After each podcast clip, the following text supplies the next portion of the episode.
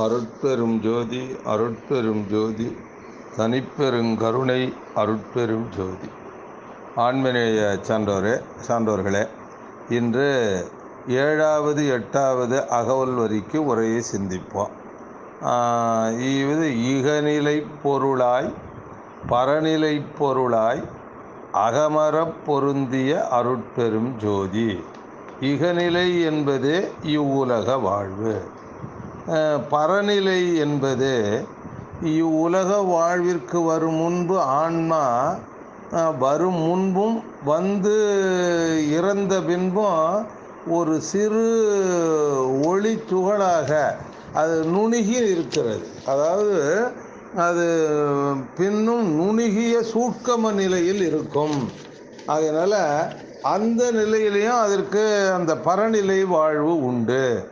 அதனால் அந்த இகநிலை பொருளாய் பரநிலை பொருளாய் இருந்து விளங்குவதோடு மற்றும் அகமரப் பொருந்திய அருட்பெரும் ஜோதி. அகமர என்பது ஆன்மாவில் உள்ள அகங்கார மலம். அந்த அகங்கார மரம் அற்றுப்போகுமாறு அகம் அற.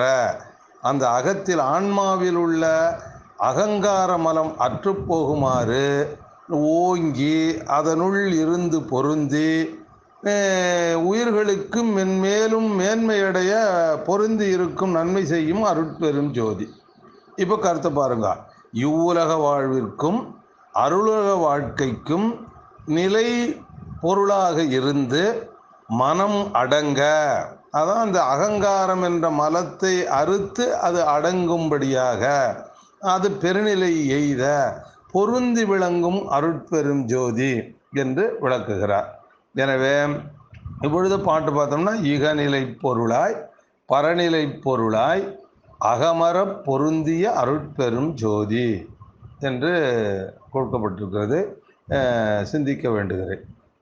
அகமரங்கிறது வந்து அந்த அகங்கார மலம் அற்றுப்போக. அதற்கும் இறைவன் தான் துணை செய்யணும். ஏன்னா அவன் அவன்றாள் வணங்கி. எல்லா நிகழ்நிலையிலையும் அவர் அந்த அருட்பெருஜி ஆண்டவர் தான் துறை நிற்கின்றார். பரநிலையிலையும் அவர் தான் இருக்கின்றார்.